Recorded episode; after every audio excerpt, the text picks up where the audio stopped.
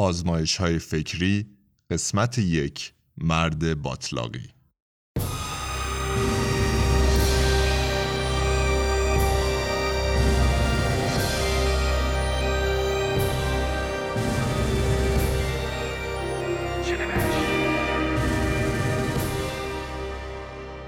مرد باطلاقی یک آزمایش فکری است.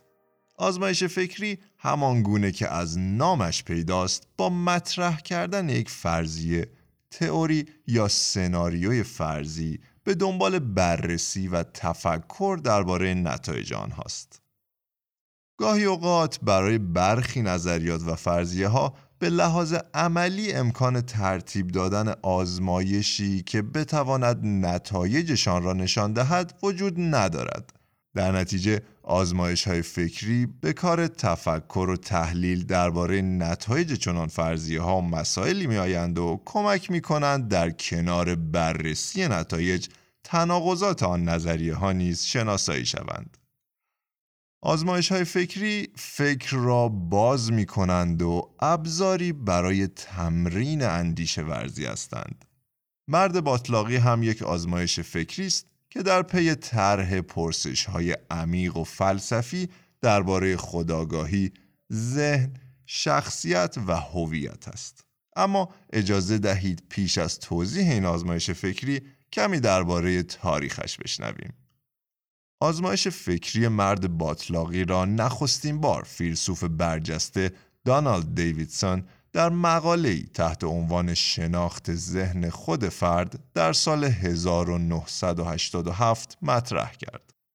دانالد دیویدسون به سال 1917 در ایالت ماساچوست متولد شد و سال 2003 در برکلی درگذشت، جایی که او به عنوان استاد فلسفه دانشگاه برکلی سالها به تدریس و تحقیق اشتغال داشت و آثار گرانبهایی از خود به جا گذاشت.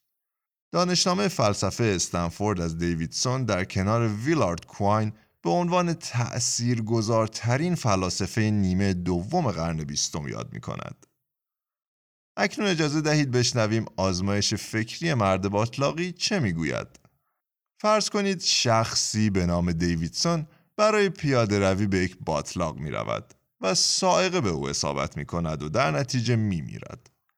تصادفاً در همان لحظه‌ای که این اتفاق می افتد، در یک طرف دیگر باطلاق در اثر صاعقه مولکول‌های دقیقاً شکل بدن دیویدسون را می گیرند و همه ساخت بدن او را کاملاً و مو به مو کپی می کند.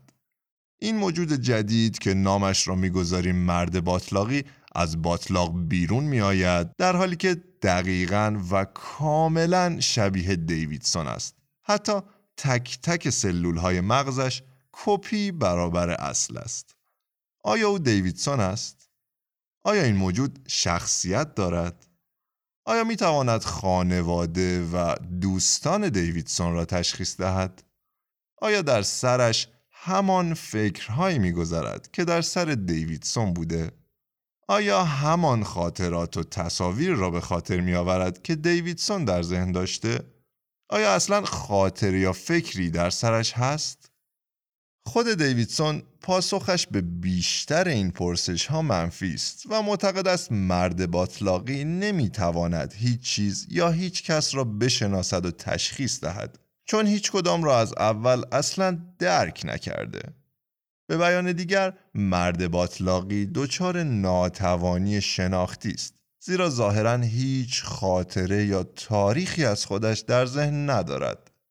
به همین منوال وقتی مرد باطلاقی صحبت می کند، حرفهایش با این که ممکن است در ظاهر معنا داشته باشد، اما بی‌معنی‌اند. پس آیا مرد باطلاقی شخصیت و هویتی دارد ولو مستقل از دیویدسون؟ پاسخ به این سوال و سوال‌های مشابه بسیار دشوار است و در نتیجه آزمایش فکری مرد باطلاقی واکنش‌های مختلفی را در طی سال‌ها در پی داشته است.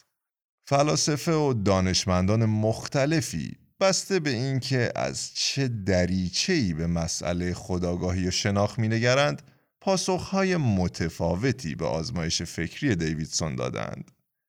مثلا برخی میگویند نمی شود با قطعیت گفت که مرد باطلاقی خاطرات و افکار دیویدسون را در سر ندارد، زیرا اگر واقعاً کپی برابر اصل است و مولکول به مولکول کپی شده است، صرف نظر از اینکه آن افکار درون چه چیزی هستند باید منتقل شده باشند.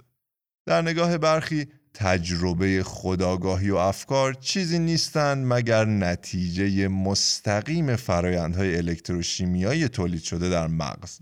در طرف دیگر اندیشمندانی هستند که بر این باورند که خودآگاهی و افکار را نمیتوان به واکنش‌های الکتروشیمیایی مغز و ساختار عصبی فروکاست. صرف نظر از واکنش‌های صورت گرفته به مرد باطلاقی، این آزمایش فکری دانالد دیویدسون فرصت خوبی است تا درباره مسئله خودآگاهی عمیق‌تر بیاندیشیم. شما درباره این آزمایش فکری چگونه میاندیشید؟